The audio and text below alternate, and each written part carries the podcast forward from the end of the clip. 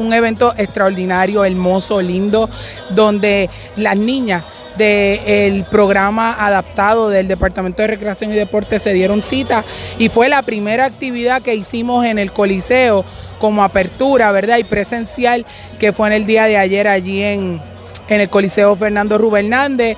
Muchas niñas bien contentas con su familia.